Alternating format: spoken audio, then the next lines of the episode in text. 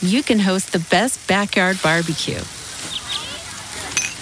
When you find a professional on Angie to make your backyard the best around. Connect with skilled professionals to get all your home projects done well. Inside to outside, repairs to renovations. Get started on the Angie app or visit Angie.com today. You can do this when you Angie that. Hey, friendo, Steve here. And Larson. And we are here with the creators of Dark Side of the Ring, Evan Husney and Jason Eisner. Uh, guys, thanks so much for being here with us. Our, our reviews for Dark Side are like one of the more popular things that we've done here on the channel. Mm-hmm. Our the, the video we did where we're we're trying to pitch the creators of Dark Side of the Ring new ideas for for season three or even beyond that uh, did really well for us. So thanks so much for for stopping by. Yes, thank you very Oh, much.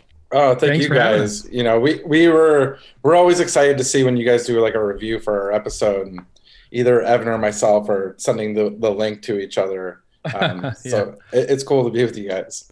We have a ton of questions because we're a big fan or big fans of Dark Side of the Ring, and then we've got some questions from the friendos. We we dropped it on our Patreon. Hey, we're going to be interviewing you guys. Do you guys have any questions? So uh, we'll get to those in a bit. But obviously, uh, the number one thing on everybody's mind uh, is season three. Uh, there's been some purported leaks. There's been some supposed leaks, perhaps, uh, and obviously you're bound by Vice's own schedule of announcing things. But just we'll leave it up to you guys. What can you tell us about season three? It's coming. Sure. Yeah, it's gone. there will be a season three confirmed. Confirmed, yes. happening. It's happening. I don't know if you guys saw the announcement, but it's happening. Um, no, 14 episodes, which is absolutely crazy. I mean, we're obviously thrilled that they believe in us that much to give us that many hours. Uh, but at the same time, we're kind of like, oh my God, 14, 14 episodes. That's a lot. It's a lot. yeah. Um, yeah. So so we're we, we've hit the ground running. We've we've already been out the door two different times to do two, different long trips of shooting interviews.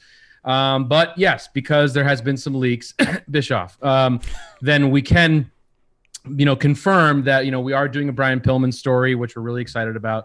We've actually talked about doing that story ever since the very beginning uh, of the show. That was always one, and we wanted to do, and now that we're doing it, very excited about that. Uh, we are doing the WCW in North Korea uh, misadventures, Nice. um, which is uh, proving shaping up to be quite fun. And then uh, we're also, yes, indeed, we are doing a story about the uh, the Jake the Snake Roberts, aka Smith family story um, about Jake Roberts and his siblings, uh, Rockin' Robin and Sam Houston, kind of coming up through the wrestling business. Um, and yeah, that that's a that's proving to be a pretty uh, pretty special episode as well. So we can't wait to uh, get those out there. I mean, most of these are already shot. We're just uh, have to keep going and filming more. So yeah.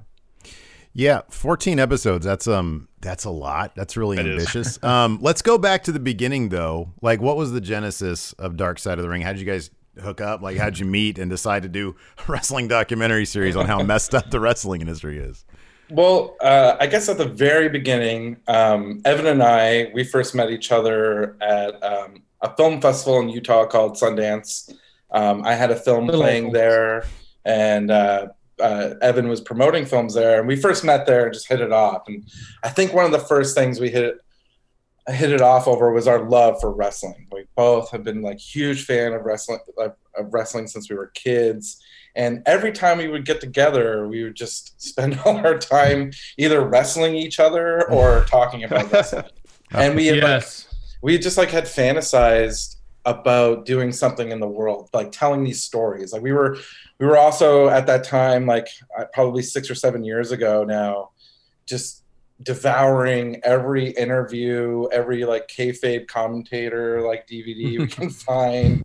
Um, just you know, collecting these stories, and we thought at the time, like, man, maybe we could pitch something um, to a studio about doing like more of a narrative style show within the world of wrestling, something that's kind of like The Sopranos meets Boogie Nights, but all within the world of wrestling, and um, Like the territories. yeah, Yeah. like a territories Yeah. era. And we tried pitching that in Hollywood, and when you pitch anything wrestling related in Hollywood, it just goes like whoop, like way over their heads. They just see wrestling as something that's like lowbrow entertainment and never really like uh, understood how like there's stories in this world that like anyone can connect with. It's not just wrestling fans that could be interested in these. So do you think? I mean, do you think that's something that might change? I mean, given your guys' success now with Dark Side, and then on top of that, like Glow was a pretty Mhm. big. I mean, that I, I know it recently got canceled, but it, I mean, definitely captured some sort of Think- zeitgeist there. Do you think is that is it a possibility still? Well, I think around the time of Glow, like I think a lot of executives and people at Netflix could come up with like, you know, exceptions to that rule about wrestling. Well, it's not really a wrestling show, you know, it's it's got like another spin on it, another whole mm-hmm. thing. But our whole experience was just finding that nobody, in, in- like the minute you mentioned wrestling to an executive or somebody you were pitching a project to, they just tuned out. Like they just weren't, Wow. they stopped listening. Hmm. Wow. And so we were like, dang, like, and this is, you know, going back a few years now. I think things might change now that, you know, Vince McMahon documentary on Netflix, you know, our show maybe in part and all the other projects that are coming out. So I think it might, I think, I think the tide is changing a little bit, but originally we wanted to make that just, you know, amazing, you know, dramatic series about wrestling, you know, to, to just springboard off of all those crazy stories from back in the 70s and 80s. Um, and so we thought, well, if if nobody, I mean, it's it's a hard thing to get a TV show off the ground. Let's Yeah. be real for a second. But also, it was like if if that is not going to like if no one's going to bite on that, um, then maybe we need to do the documentary version first, and we need to like get people to buy into these stories and see that they're real and that they could appeal to people beyond just wrestling fans. So that was kind of like the original thought and then it was right around the same time when jason and i were going through all these shoot interviews and getting obsessed with all this different stuff um, that we kind of stumbled across the bruiser brody story which is really the thing that just captivated us like Mhm. right from the Yeah, beginning. And it was yeah. like Mhm. wow Yeah. this is an incredible story because obviously you know we didn't we're a little young to have been a fan of his in his heyday Yeah, obviously same. Yeah, yeah. so so it was like going back and just seeing all this incredible footage and then like oh my god and then seeing um just like all the details and like the all the like injustice surrounding what happened back in Puerto Rico and how there's just more rocks to overturn and more people to talk to. So we got obsessed with that. And then the original idea was just to do a documentary about that Mhm. nothing really more than that and and so um, i was working at vice at the time and as uh you know producing stuff for them and uh, they had just started this tv network and it was like okay let's see if we can pitch this documentary and you know anytime you pitch a one-off doc can it be made into a series and then we thought well sure there's plenty of stories in wrestling we can Wrestling is a really messed tell. up interview, inter- Yeah, uh, industry. industry, it There's is, Plenty yes. of plenty that- of stories out there. Right, but that wasn't kind of the original idea almost. Like it wasn't like from what I remember, it wasn't like let's like the, the name Dark Side of the Ring didn't even actually come into the picture until we were just had finished the first season. So yeah. we didn't even know what it was going to really become. We just knew that we wanted to tell human stories in wrestling, you know, and Mhm. see where that took us. But the Bruiser Brody thing was what what just completely caught caught us in the very beginning, and that and we were just kind of off to the races to try and piece that together the best. Yeah. could. Yeah, Definitely. and and even just like following Bruiser Brody's career, like because we, really did become so obsessed. Like anytime we found like a picture or anything with Bruiser Brody that we hadn't seen or a video or a clip, we just like collected and were obsessive. But even going down the road of um, discovering his life, it leads you into like you know world class and like his time with the Von Erichs and Fritz That's and true. Gino Hernandez, and so you know through the story of Bruiser Brody, we're discovering kind of these other pockets of stories that we didn't know uh, growing up, and then we just became even more obsessed and obsessed with those stories too. It's it, it is it. I, I think all wrestling fans like once you turn a certain corner, you inevitably go down the rabbit Mhm. hole of Mhm. all that stuff. Because like when Larson and I were were coming up in college, that's when that's when we really started to get into it, and that was when like the NWO and then Monday Night Wars were really kicking off. Mhm. and event and I remember we bought our first uh pro wrestling illustrated almanac and Mhm. just it was destroyed within like days because I was like what is this east and we had just moved to LA at the time to go to college and it was like it was our first exposure to ECW Mhm. and so like at that point you're like whoa what is all this what like these territories like I, we weren't really sure Yeah. about that stuff you'd start going down the, and then and now with Yeah. the internet obviously it's like man you it's endless like the shoot interviews bruiser brody is such Yeah. a fascinating story Yeah. i really love Yeah. the, the dark side episode on it Yeah. um he was such a charismatic guy i feel like he was probably born like i don't know 20 or 30 years too early because these days he still has like the the camera look, the camera charisma. He's got Mhm. everything. It's crazy. Mhm. Well, he's one of the most believable guys. Yeah. You know, Yeah. like he really knew, he understood the craft of like, you know, really blurring the lines. And you really believed that he was a guy that was going to come out and, you know, you couldn't contain him. And he was wild and nobody could beat him. He seemed like just Mhm. this monster. But yeah, I can totally echo that same sentiment too of like, I remember like I grew up WWF fan, you know, completely as a kid. And then like, going back and rediscovering the territories, like going through those old coffee table books of all those portrait shots. Like, God, look at all these dudes like foreheads. Who the hell are these guys? yeah, yeah, exactly. Seeing Yeah. like all the guys who are like, I've never heard of that guy, but look at his forehead, and they all just have these crazy foreheads. I remember that. Yeah. Um, That's one I'm thing that always talking has about, stuck out is is you look at old pictures like how did that how many times has he sliced open his forehead for it to look that way?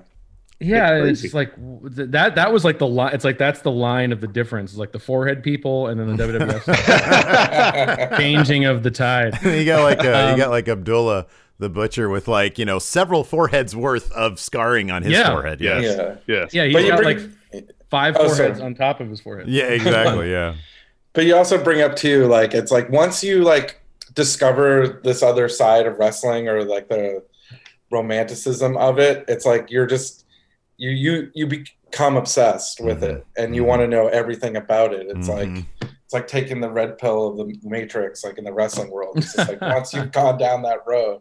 It's it, it- there's there's there's a very forbidden door quality to wrestling because of the concept of kayfabe because they they want to protect the business and so that just it's the forbidden fruit. It just makes you Yeah. want to learn more and that's why shoot interviews are so great because you mix like the reality with usually 90% of the time like a dash of bitterness and the stories in shoot interviews are so compelling.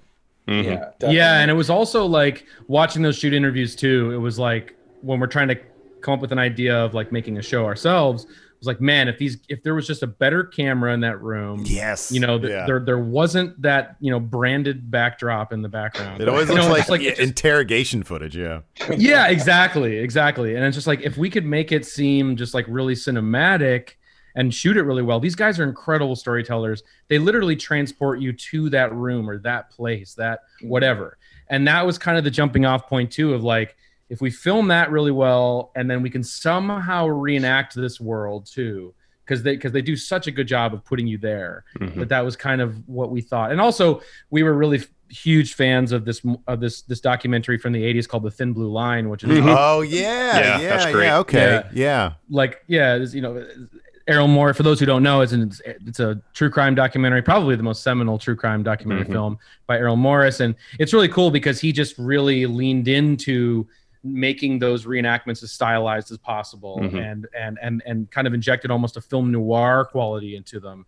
And that was just so cool and just made it so cinematic. It made like it took like a kind of boring format of a documentary and just really made it something different. And we really wanted to just borrow from that which we did a lot. No, it's and that it's, was kind of how we did put it together. Yeah, it's, it's very evident that now that you mentioned Thin Blue Line, um, the the parallels between how your filming style for Dark Side and that documentary. And I'm happy you mentioned that because I'd seen Thin And- Blue Line a while ago and it's, Oh, cool. definitely seen yeah, it. yeah, yeah, Yeah, and and like also the music too. That was the other thing too. Mhm. Is like you know Philip Glass. That score of that movie in Thin Blue Line is incredible, and it also had this quality of like because the music was sort of like repetitive and hypnotic. It kind of like always had this. It always reeled you in, and we wanted to have that quality too for our show. So that was kind of the way we approached the music in the show with our composers, and we just yeah we just borrowed a lot from that formula. Yeah. it's even why we have like the the wrestlers like looking directly into the camera. We knew that you know they were trained to do that their whole life, like do, cutting promos, just looking right down the barrel of the lens. And we thought, oh, that'll be like an interesting quality to this. Like, let the Mhm. audience really be connected Mhm. to the subjects, and you know, like Evan said, like let Yeah. them That's reel you into their story. I'm Yeah. thinking. I'm. It's funny because I'm because I, I just saw the Thin Blue Line. It was probably within the last two years for like the Mhm, first same time, and I'm here. thinking of like one of the opening scenes. I think was like you have the cop car, you have two cops. The background is like completely dark. And they're Yeah. like mildly at there's I mean they play with depth of field a lot Yeah. in that and like Mhm. it literally that looks like the language used for Dark Side Mhm. I, I love being able to put that together now. That's Yeah, that's, same that's here. amazing. It's that's great. great. Yeah, what one thing too we we have on our side that works so well is you know, with wrestlers, all you have to really see is their silhouette, Mhm. and you know who that Mhm. wrestler is. Mhm. So we just with that noirish vibe, we just have to you know mimic that silhouette, and then hopefully the audience will be transported. you Put it know, to together, that yeah. place and Yeah. What's the that. Definitely. what's the casting pro? I mean, do you, do you have the camera set up out of focus when you cast? um, they're actually when I cast um, and the actors come in, I put them in front of a giant window where the sun's coming in, and then I'll take pictures where I'll just make it super dark, so all I do see, see is their silhouette. Wow. Um, so yeah, I have that version to to look at, you know, because sometimes you'll see someone you're like, oh, I don't know, but then once yeah, I was like gonna under the light and the costume and hair, then it's like, oh, okay, this can work. It- the, the Yeah, casting, it- yeah, the casting has been really good. Like some of them, like, do you, let me ask you this real quick. I mean, you've, you've it's been Sure. over, and we'll- we'll have some questions about Vince in a bit. Um, but is it the same guy playing Vince in all the episodes of Yeah. Thursday? Yeah. Okay. He's getting Yeah. a lot of work know. then, huh? he does. He, loves he it. does. He's probably the guy that's been called in the most, I would say. Mhm. But Mhm. when uh, it's so funny, Jason, you should just get. You should just tell tell uh, that story of when he came in for the first time to audition for. Vince Oh no yeah, that's idea. right. I almost forgot. He came in and he had he was he's a doctor, and he had no idea who Vince McMahon is. That's He great. a- absolutely no idea. And I I think I played a clip of hi- of Vince. You played a clip of you put you played the clip of Vince doing the doing the walk. The walk, yes. Yeah. And then he just got up from the desk, the actor, and started doing it, and it was it was perfect. Like he got the job like right on the spot. Yeah. That's and it's so funny it's so funny because he I, he I, think he's from Brazil. I, I I think he is. He's from Brazil and and you know we're we're never rolling audio when we're shooting the reenactments you know. Um, so it's just really funny. Sometimes we just tell the actors you, you can ad lib whatever you want. And it's just so funny when that one we were doing the Montreal screw job and he was just talking about WCW and WCW and WW you know he has no idea what he's saying and funny you know. Anyway. That's great. Um, So pretty much all the episodes include uh, firsthand accounts of whatever topic you guys were talking about. You mentioned the Bruiser Brody and Tony Atlas is great, absolutely great that episode. Mm. Um, Is that sort of a prerequisite for deciding on a particular topic you want to cover, or have you ever thought about doing episodes that may have taken place, you know, in the 40s, 50s, whatnot, where uh, firsthand accounts might not be as readily available, but but uh, uh, you know, get the story through the eyes of historians, perchance. Great question. Um, yeah, I mean, usually that's where we like we start with you know for the first hand account, mainly because you know the show uh, is kind of built around that. You know, it's kind of built around you know especially like when we were doing the Bruiser Brody thing. It was like I think we could only afford like four interviews at the time because that was our that was our pilot episode, and it was like okay, we only get four voices. Now we have to make sure we pick the right four, and then it was kind of like you know it was kind of like, well, you know, Stan Hansen, you know, knows Bruiser Brody more, almost more than anybody, you know, but it was like, but he wasn't there, you know, and Abdullah was there and can show, but then, and then, you know, so it was kind of like, we always tend to favor those, those, those firsthand accounts because it just helps in the language of the reenactments where we just wanted to try and, you know, put you there from that person's memory because that's that's like a, like another quality of the reenactments we try to always embrace is that we want it to feel kind of like an aged memory that's kind of more Mhm. subjective than because anytime you see a reenactment in a show that's like you know crystal clear and everything's there and you know i mean if you were if, if we were to turn the lights on in our studio and you were to see what we're actually Oh. filming people would people would think you know we were insane um, but but that was kind of the thing we wanted to lean into it's just the, that firsthand account memory type thing so that's usually where we start that's not to say that you know sometimes we've had to rely on other voices of people who aren't here or that we would try something new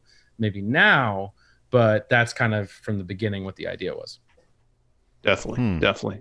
Um, as far as, as as deciding on what topics to cover, referring back earlier where you were talking about being really obsessed with, especially with the Bruiser Brody story and how that led you down the road to discovering new topics. What is the kind of like the selection process for topics over the course of of season? well um jason go ahead if you if you yeah. I, like it kind of you know we are we we come into it with a list of ideas and evan and i will jam on them and you know just talk them through in a way. It's like and, and see like who's around that can still tell the story, and then there's you know a bunch of research goes into each one preliminarily, and then like um, we decide you know what are the ones that are, we're going to get the most access. What are the stories too that you know will be interesting to an audience that's not just a wrestling I was going know, say. fan audience. Um, Yeah, there's a lot that of- appeals broadly. yeah sorry there, there's there's also a lot of like other criteria too which i feel like like it's, it's kind of evolved but like before you know we knew the show was called dark side of the ring for example which you know now is kind of more of a guiding tool but before that it was kind of like you know the one thing that really appealed to us about brody and about some of these older territories stories is the idea that you know these guys, in, unlike kayfabe, and the fact that they kind of had to live two lives. Here, you're your wrestling character and who you are in real life, and sometimes you can't tell the difference between the two, or just this idea of like the reality and the reality like and the fiction world of wrestling kind of combining and and like you not knowing really where the truth lies mm-hmm. and it was kind of like any story that encompasses that and then take a little bit of that and also like what stories could you tell for an hour that like anybody would be interested in not just wrestling fans. So like in the beginning it was like montreal screwjob fits that because you know it's it's it's a big story in this world that a lot of people who don't know what it is would be fascinated by. And then also it, it involves a re- like a wrestling story angle becoming real and it has that kind of thing. And then like um gino hernandez like that living your gimmick kind of you know vibe and here's a guy who's you know going off and really living his gimmick and that's you know as- associated with his demise. So is that kind of idea of like how we were picking projects that really fit that theme like more so that than just like a biopic of a, of a rise and a fall of a guy or Mhm. something. Mhm. you know it's really trying to hit those themes and that's what we did with season one and and and and, and partially with season two. Um and now it's kind of just like what's the best story? You know what's the best story i feel like is where we're, we're kind of at now. I thought one of the one of the strongest episodes was the Dino Bravo episode Mhm. because That's cool. Wow. the uh, the family stuff, like the interviews with the family, it's absolutely devastating to hear how their lives were affected. Um, what what episodes sort of were maybe because I mean it's it's one thing to do like the Herb Abrams episode where it's like oh this guy's coked out, but we have a lot of great memories. Um, what episodes stand out for you guys when it comes to the interviews that you did? you can host the best backyard barbecue. When you find a professional on Angie to make your backyard the best around. Connect with skilled professionals to get all your home projects done well. Inside to outside, repairs to renovations. Get started on the Angie app or visit Angie.com today. You can do this when you Angie that. The Angie's list you know and trust is now Angie, and we're so much more than just a list. We still connect you with top local pros and show you ratings and reviews, but now we also let you compare upfront prices on hundreds of projects and book a service instantly. We can even handle the rest of your project from start to finish. So remember, Angie's list is now Angie, and we're here to get your job done right. Get started at Angie.com. That's A N G I, or download the app today. Angie has made it easier than ever to connect with skilled professionals to get all your jobs projects done well. I absolutely love this because, you know, if you own a home, it can be really hard to maintain. It's hard to find people that can help you for a big project or a small. Well, whether it's in everyday maintenance and repairs or making dream projects a reality, it can be hard just to know where to start. But now all you need to do is Angie that and find a skilled local pro who will deliver the quality and expertise you need. Angie has over 20 years of home service experience and they've combined it with new tools to simplify the whole process. Bring them your project online or with the Angie app, answer a few questions and Angie can handle the rest from start to finish or help you compare quotes from multiple pros and connect instantly, which means you can take care of just about any home project in just a few taps. Because when it comes to getting the most out of your home, you can do this when you Angie that. Download the free Angie mobile app today or visit Angie.com. That's A-N-G-I dot com.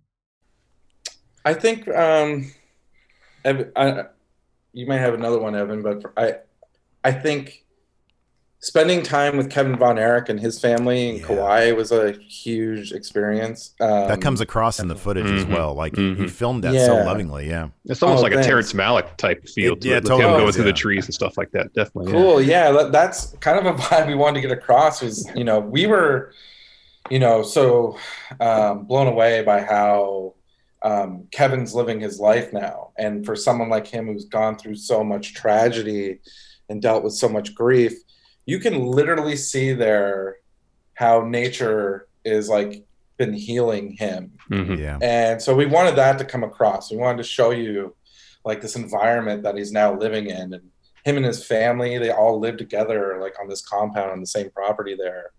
And um, it was like it was a interesting process because when we first got there, I remember when we sat down to do the interview at first, um, it was it was going a little rough. Uh, um, like Kevin uh, we could sense like was being really guarded about um, how his father was being portrayed, and it. I got a feeling maybe like he felt burned on previous documentaries Mm. that um, that spot like yeah, that- he was like he was overthinking it while he was telling the story. yeah. So like literally every question we would ask, he would revert it back to his dad and how he thought his dad was a good man. Um, so the first day of interview, uh, we didn't know what we were going to get, and then um, we sat down with him. We showed him uh, a trailer we cut for for the Bruiser Brody episode because he hadn't we hadn't really had anything to show anyone at that point. It's the first season, but we realized, oh, we got this trailer we can show him, and he watched the trailer, him and his sons, and he and when it was over, he was like, oh. This is like the thin blue line, and we're like, "Oh, you know that documentary," and that became like Because a it took common place in- understanding. Yeah, because it, took place in Dallas. Yeah. yeah, yeah. And That's so he right, just yeah. he totally got it. And then him and his sons, I think, got really excited that night when they saw that Bruiser Brody clip. And you know, I think they knew that we were legit and coming from a place that, you know, um, with a, with a lot of heart. Yeah. And uh, and then he trusted us and uh, gave us like an amazing interview that day, Yeah. which is the majority of the episode. Mhm. Yeah, and that and that was like one of the chal- most challenging things about season one was just that we had zero street cred, you know, Yeah, and sure. and rightfully so. Like we just like nobody knew nobody knew us. We hadn't really done anything in this world before. We had kind of the Brody card, which actually really did earn us a lot of trust with people because a lot of those guys like respect the hell out of Brody, and it's like, oh, Mhm. you talk to Brody's widow, Brody's son, you know, okay, you're cool. You know, I remember Bret Hart kind of you know sized us up with that when he when, when he knew that we were you know telling the Brody story, he was like, okay, you know, he actually originally told us no. And then once we said, no, we're Hmm. doing Brody, he was like, okay, well, Brody helped me out and, you know, and stuff like that. Yeah. So that, that helped us. But, you know, yeah, that, that whole experience with Kevin Von Erich was just, um, was, was, was amazing. I think for me, the experience, uh, there, there's like two that really stand out to me. Uh, one was doing the Gino Hernandez story because like again it was just like a it was like there are some episodes you do that are just like okay this is an established amazing story that we all know and let's tell it and we kind of know what we're we're we're, we're going to get when we go out the door. But this story every week was kind of uh just was crazy. It was like we were really uncovering something. It was more of a journalistic approach. Mhm.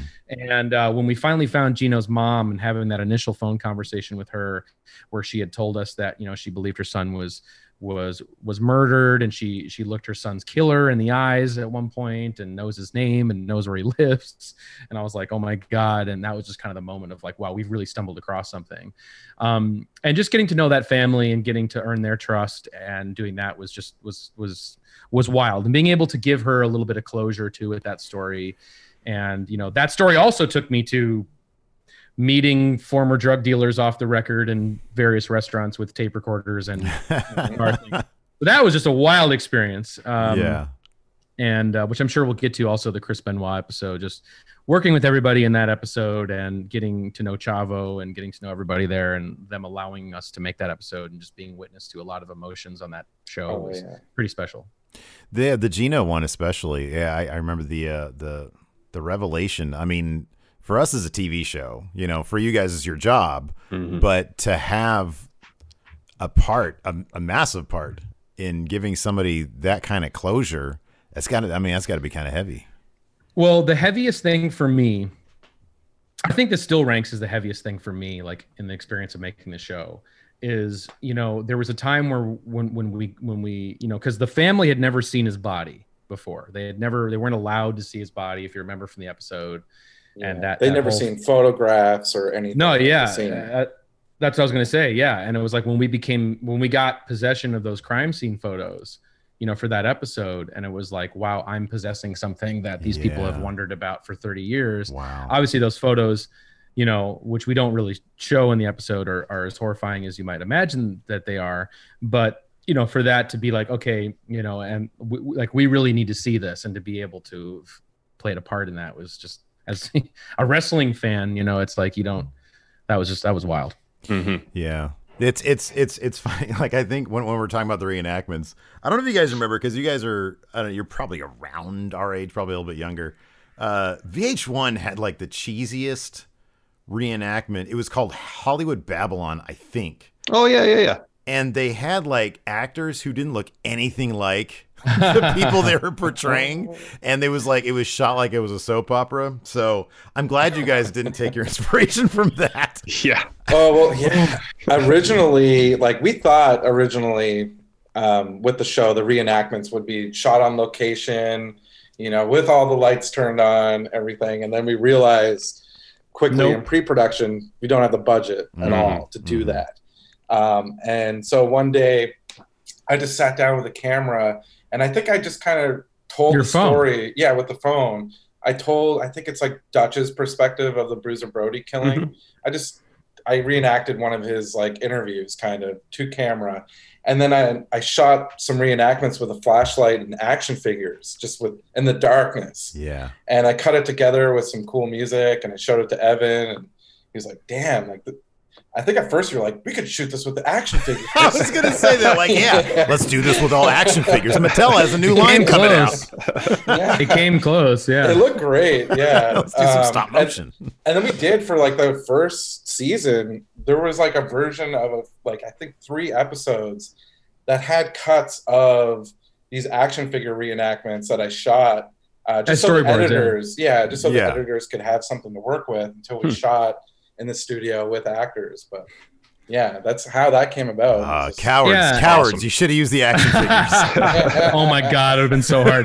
But yeah, it, it was it was like it's like that was kind of the thing. Like we we treated the actors kind of like our action figures in a way, and you know, and it was kind of like that's how we were able to visualize it. Was just like okay, we knew we just we needed to get the like we were saying like just like that silhouette, and you could just that that could sell it. And sometimes we got lucky though. We got really lucky with casting.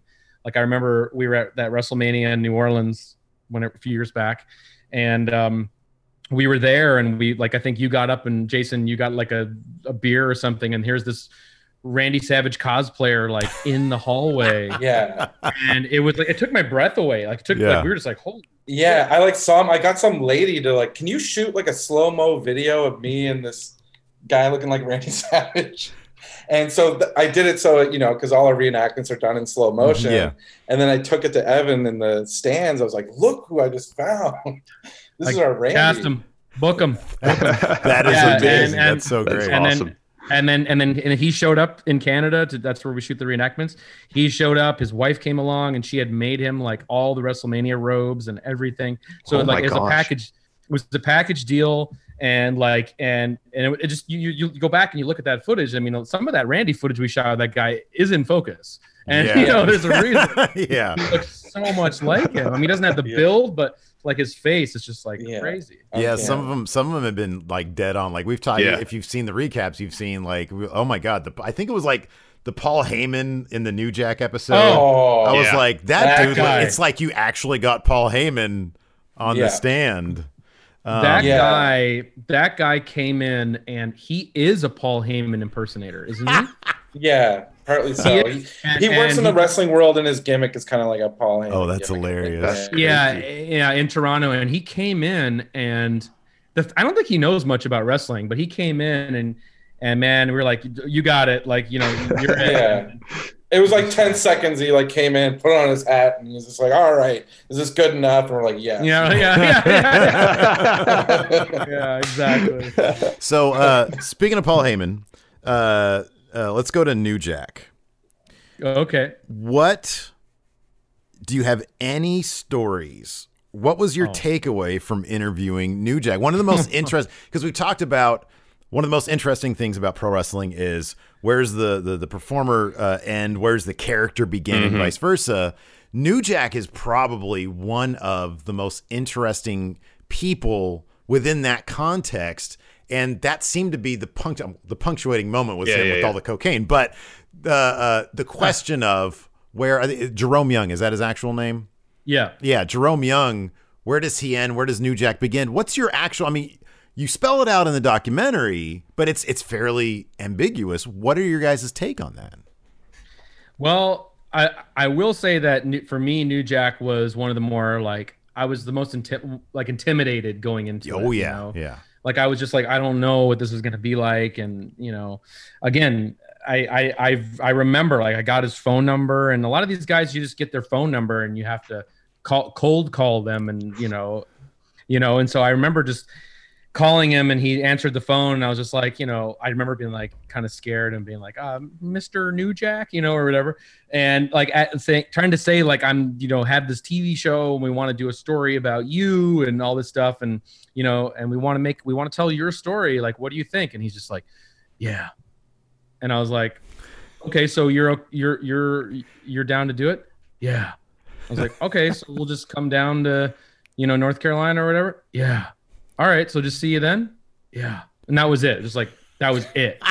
so it was like I only had like a couple of yeahs and like, you know, and I and and I remember we got there and there was a whole mishap when we got there. I almost had a heart attack because we realized that we, and like the the time to make an amateur mistake is not for the New Jack interview, I feel like yeah, yeah. Yeah. and there was like a big mix up on the venue that we had booked for uh, to actually interview him like because we wanted that movie theater look It looked great. Yeah, it, that was like the idea like you know to have the the stands and in the background and, you know, balconies and uh, yeah the balconies thank you and kind of just that whole vibe and we we we, we like booked we accidentally like we thought we had booked a theater that was eight minutes away from his house but instead it was an hour and a half away in the town over and i was just like oh man like he's I'm, i was just picturing myself being mass transited like a couple hours later and and uh it was it was bad but you know it all it all worked out it was and, uh, amazing. Yeah, Evan was got on the amazing. Evan got on the phone with our production manager and was just like, "I don't care what you got to do. You got to treat New Jack as if he's Dwayne Johnson. You get a limo to pick him up. make sure there's booze in there and everything. and and and just treat him like a star, you know. And then it was all good because then I was able to call him and be like, "Hey, we got a limo picking you up, you know, and it's just a little bit of a drive, but don't worry. What do you like to drink, you know?" And then so we had the we had the vodka and orange juice waiting for him, and he showed up, and there was no small talk whatsoever. No, oh, that was Sometimes you get a chance to like small talk with some guys, you know, um, to get a And feel just- for them. Yeah, get them warmed up and Mhm. you know build some trust even in a short period of time. Mhm. But once New Jack, I answered the door and he came in. It was just like, you know, Yeah. no small talk. I couldn't, like Evan was saying, it was just like one word answers. I'm like, oh my god, like, Yeah. this is gonna. but be then when that light turned on when that light turned on it was you know he he didn't hold anything back and it was like whoa this guy knows how to talk on the mic for Mhm. sure and uh and it was just a blast and then you know even afterwards there wasn't any small talk and then i don't think he really understood what he was doing like Mhm. i don't think he knew this was like a like really a tv show or what the what he was he hadn't seen the show. I don't i think he just thought we were some kids doing a shoot interview which happens which happened to us a lot in the beginning.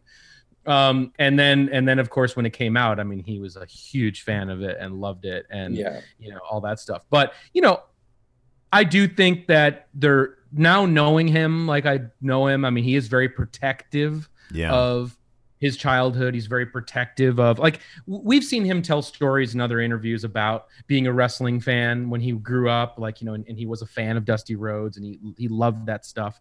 But sometimes he'll at you when, when we asked about them now he was like no you know and he doesn't like to show that he's a he's Mhm. a fan of wrestling and, and all that stuff. So he really protects the character. Mhm. but I think there is a difference between the two, and and especially when when we've seen him do live streams now, and you can see he's got all of his action figures in the background. Like, ah, right. Yeah. you know, so but but you know, but he, he was cool, and that, and that episode was a wild experience. you know, Tiny the Terrible, Oh, all that yeah. stuff. Oh yeah, yeah. Well, it's funny because uh. Mustafa uh, uh, Saed wrestles in the Sacramento area, Yeah. um, and so Oh, we've wow. seen him several times. oh, that's cool. Um, and he just seems like the, you know, like you know, he's probably in his late forties, early fifties. He just seems like the, the most pleasant dude. Doesn't seem, in yeah, it doesn't seem like he uh, he smokes uh, pencil shave. Pencil shaving anymore. No, That was a great yeah that was yeah that like yeah uh, i think i think if we could turn back time and our schedule was a little different like being able to get mustafa in there would have been Yeah. amazing it's one of our regrets for sure um, Yeah. sometimes that just happens but yeah, you know yeah. um but uh yeah love the dude yeah. yeah, All right, um, you talk uh, about. Oh, you want to do? No, you go ahead. do you want to do you want to ask your Vince question? 'Cause I I'm gonna. that's- Yeah, that's- I'll ask the Vince question. All right, go ahead. Uh, so uh, obviously, one of the connective threads throughout a lot of the Dark Side episodes is Vince McMahon. I have Yeah. referred to him in the recaps as, in the nerdiest way possible, as the Marvel Cinematic Universe Phase One version of Thanos. He's always he's always like propelling these stories. Either he's buying territories, putting them out of business, hiring people, firing people. Because he is, for all intents and purposes, the head of the table of pro wrestling. What's your take on Vince and what his legacy is gonna be? You know, I was just gonna say that that's such a good that's such a good way to put it. And you know, he is. I mean, look, I mean, he's the guy that's responsible for wrestling being what it is today, and you know why we continue to obsess over it and talk about it. I mean, he's just he's a he's a controversial figure. He's a polarizing figure. He's been at the he's been at the head of you know great triumphs in wrestlings and controversies. He's just one of those characters that always will be debated and discussed throughout time. And for us, it's like it's not always it's not always that we set out to include Vince in a story. It's more that Vince pops up in the story. like I actually remember when it was like when we were talking about doing the Herb Abrams episode, it's like, okay, a story without Vince, you know? And I was like, great. Right, yeah. And all of a sudden, here he comes and he shows that he, do- he does a run in in the episode, Yeah. you know? And then it's like, I never would have thought that, you know? Or, or some other times where he, he winds up coming in. And that's just mainly because, you know, he is that the most important figure, one, if probably the most important figure in wrestling. And so, you know, for me, it's like, you know, obviously we've heard a lot of stories from guys you know um you know who knew him and worked with him and were close with him and yeah i mean he just sounds like your standard eccentric ceo you know who has a lot of uh qualities of you know where you want to impress that person. You want to you want to you want to be liked by that person. You want to be you know pushed obviously by that guy and things like that. But then there's also the complicated end of things because he's a businessman and he has to make a lot of decisions that come you know strictly down to money and business and he's all about that. So i think a lot of people have this kind of complicated relationship with him because there is that sort of like friendship side and then there's the business side and you know yeah so for us i mean he's just truly that enigmatic figure and I, and it's interesting when you look at all the episodes of our show it, it is like he's this uh, always this omnipresent Mhm. um, supervillain force you know but sometimes it's, sometimes it's not planned that way it Yeah, just he just shows yeah. up that way you know That's great. i don't know Uh, if that answers your question but No, no, no. Oh, it totally, totally, does. I was totally. seeing if Larson was gonna ask. Oh, I was going to see when we do it, some of our the the the friendo questions. You want to do that now? Well, let's let's do this one really quick because I like this right. question because you wrote this question. This is a good one. oh Uh, yeah, should you, can I ask this one because this is one that that's near and dear to my heart. So, uh, when we were living in LA, there Oh was no this no no no! We'll, we'll Oh, wait till the one? end for that one. Oh, sorry, sorry. yeah, oh, wait till one. the, we're gonna we're All gonna yeah we're gonna try to get in on on dark side. We're but- gonna I think I, try I, to get think, it. I think I know which one that one is. all right, Okay. just wait. Okay, okay. Uh, first of All all, right, no, the, the the the the the Yeah, I see. I Yeah. see what you're talking about. Uh, so Dark Side is largely kind of focused on wrestling's past. Have there been any more recent wrestling events or stories that you think uh, at some point you might do an episode on, uh, like speaking out movement this past year, how wrestling's handled uh, the COVID pandemic, so on? Any of those that might eventually uh, make its way? Well, you know, 2020 has been hell of a year for wrestling. Um, you know, just from obviously, yeah, like you were saying, the pandemic, speaking out, everything else. It's been a wild year. And, you know, for us, it's like when we originally envisioned the show, we always envisioned it to be kind of a look at the past and to look in different eras and stuff. Um, there's going to be, you know, a story that we're going to be looking at, uh, perhaps a couple. We're like, you know, we haven't figured everything out yet. We haven't figured out all 14 episodes. We're still we're still weighing a lot of things. You know, we filmed about half of them, and we're kind of trying to figure out the back half of them.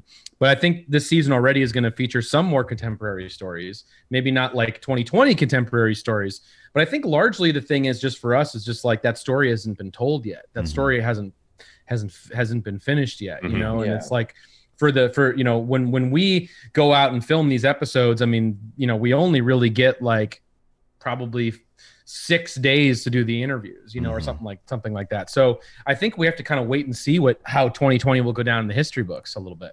Mhm. Yeah, that makes total sense. Yeah, let's do some uh, some of the friendo questions here. Sure. Uh, from Church Jackson, what was the most shocking thing about the inner workings of the business that you learned that might not be widely known amongst the fans that you picked up along the way? Angie's list is now Angie, and we've heard a lot of theories about why. I thought it was an eco move. Fewer words, less paper. No, it was so you could say it faster. No, it's to be more iconic. Must be a tech thing. But those aren't quite right. It's because now you can compare upfront prices, book a service instantly, and even get your project handled from start to finish. Sounds easy. It is, and it makes us so much more than just a list. Get started at Angie.com. That's A N G I, or download the app today. Golly. Um, Jason, anything hitting you? Not off the top of my head. I'm I'm sure there has been. Mm-hmm, mm-hmm. Yeah. Um, I'm trying to think. Uh, I mean, I have one, but it's kind of crude. But I guess it's the way the business used to be at one point. Do you remember, Jason, when we? First, I can't believe I'm going to tell this on the air, but do you remember when we were when we were one of the first times that Jason and I got to be to really talk to wrestlers uh, was well before the show. We were uh, at Sundance, a different year, and uh, Jake the Snake Roberts had his Resurrection of Jake the Snake film at Slamdance. Sure. And of course, we had to get in on that. So we're there, and then there was these rumors going around that uh, Jake and DDP and Scott Hall were going to be watching the Royal Rumble that year at their um, Sundance, uh, you know, whatever condo. And so we were like, we had to, we pulled every favor we possibly could to get in on that. And so, so we did, and that was just like the most insane Mark experience ever. And it was cool because it was like we like we, we this is a side story a little bit but we like got there. This is my favorite. We got there and we're such marks that we showed up with Zubaz on. Like we were wearing Zubaz to, to this royal rumble Yeah. greeting. And like you know we're, we're just there and we we walk up the stairs. And uh i see jake roberts and i'm like oh my god. And uh he he totally you know sees my Zubaz and he's like well goddamn i just took mine off five minutes ago you know whatever. And, and it was like it was amazing. Uh and so so we were right at home. But anyway he the coolest part about it was that we were just sitting there bullshitting with him and scott hall just and they were telling stories left and right and they were just they were incredible and and that definitely had to have been a huge inspiration on us at, at some point in time.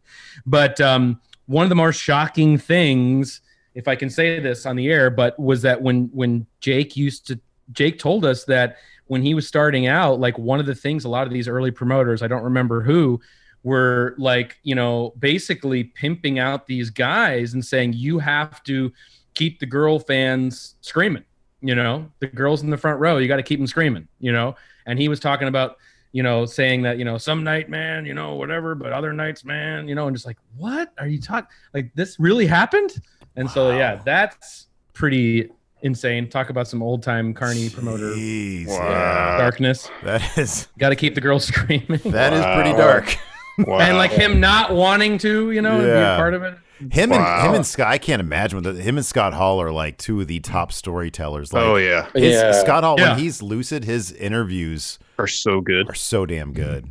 Oh, he was uh, awesome. Uh, you know, we got to find we got to find another reason to, to to get him on the show for sure. Because Was that the time too when we were at that Royal Rumble party with them at Sundance where Scott someone brought up the Montreal screw job and Scott just went Oh, yeah. total work. Total work. yeah, We're like, what? Yeah, You think yeah. That's a work?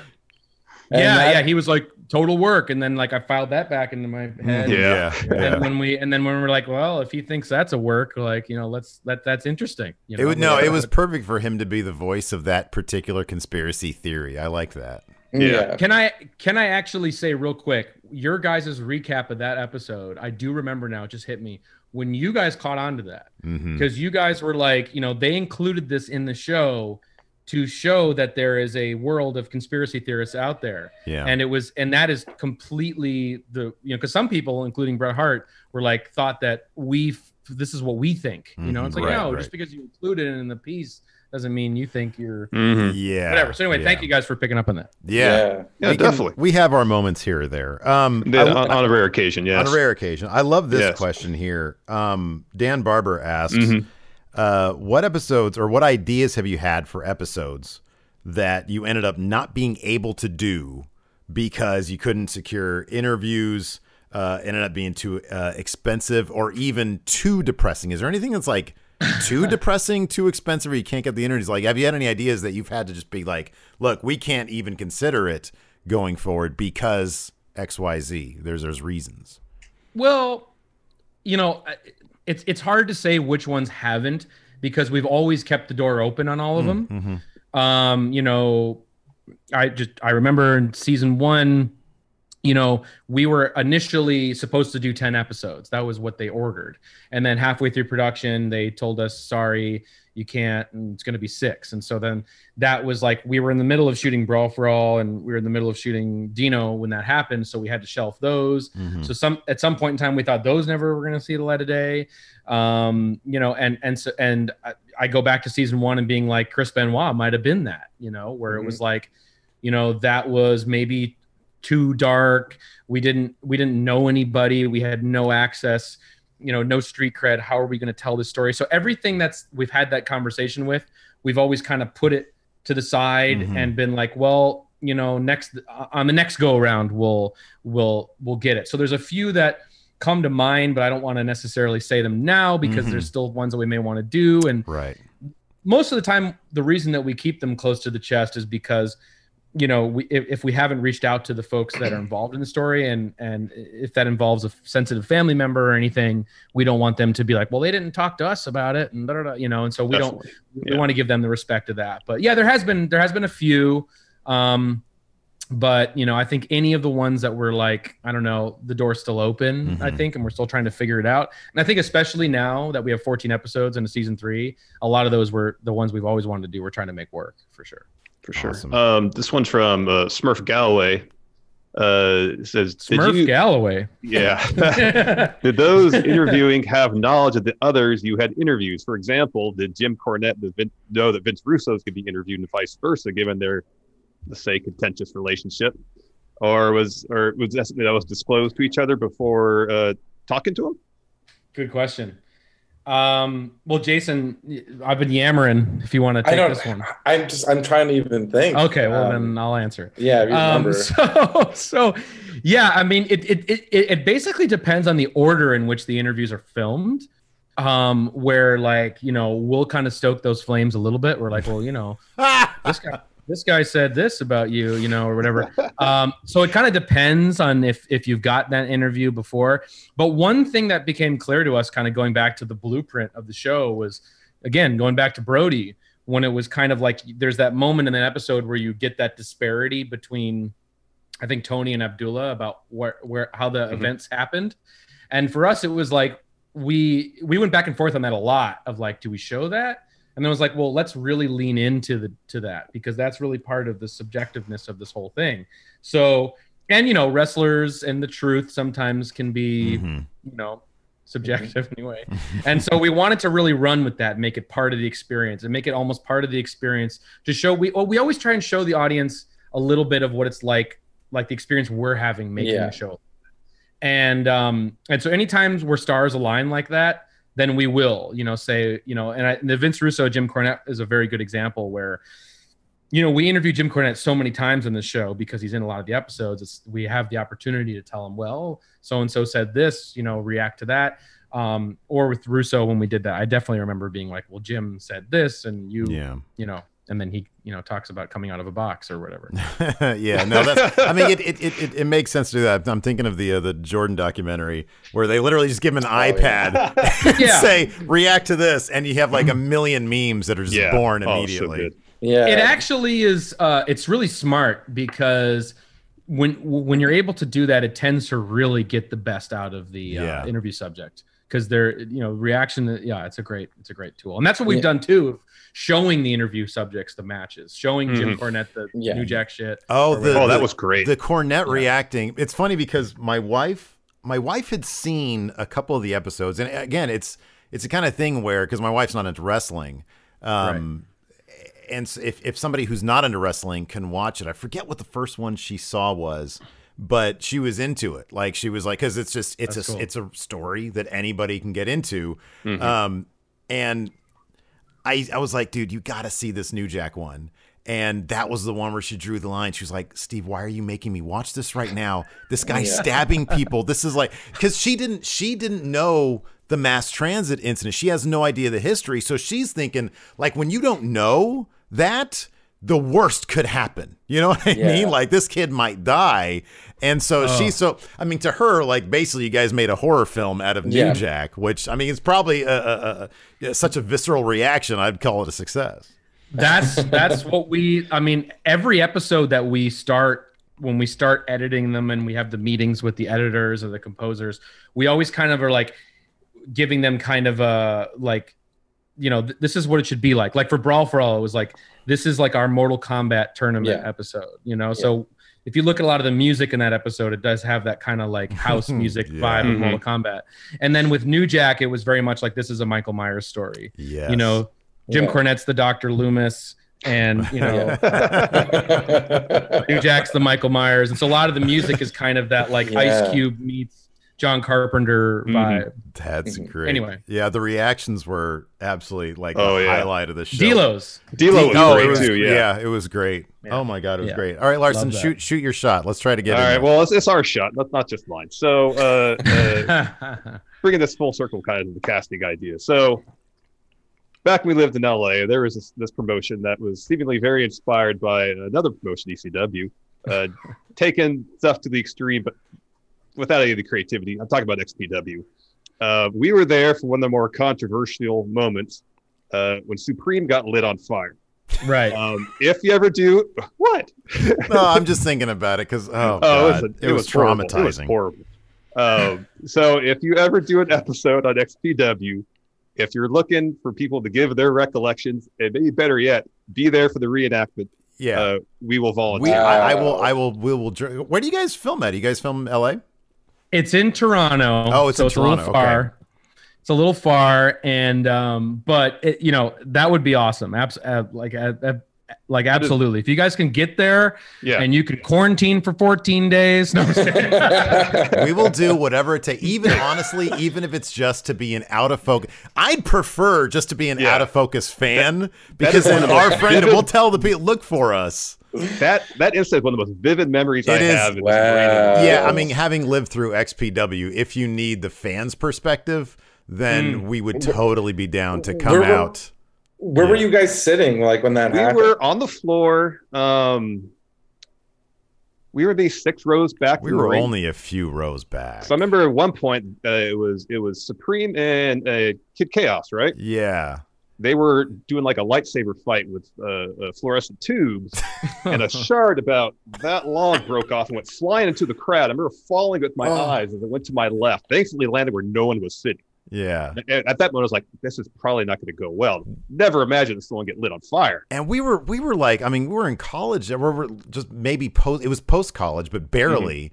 Mhm. And even at that age, when you're kind of desensitized to violence, you're like, oh well, this this is kind of cool. When we saw just how much, like when when you're seeing in real time the lighter fluid going I'm wrong, watching it right now and watching Oh, yeah. how much it was over and over again that this lady, that Veronica Caine, was pouring the, and we're like, that's too much. And on top of that, it's probably the wrong type of lighter fluid. It was. A, there's an interview with uh, the Gigolo. Yeah, yeah. Who Who was in it, said it yeah, was the Enterprise? was I think, or the it was the wrong it type of- Enterprise? I think was the name of their their Their their, faction. faction. It was the wrong type of lighter fluid. I And Supreme goes through, and we totally understood. This guy is soaked in lighter fluid right now. This could go bad in real time. You're thinking this guy is probably going to die.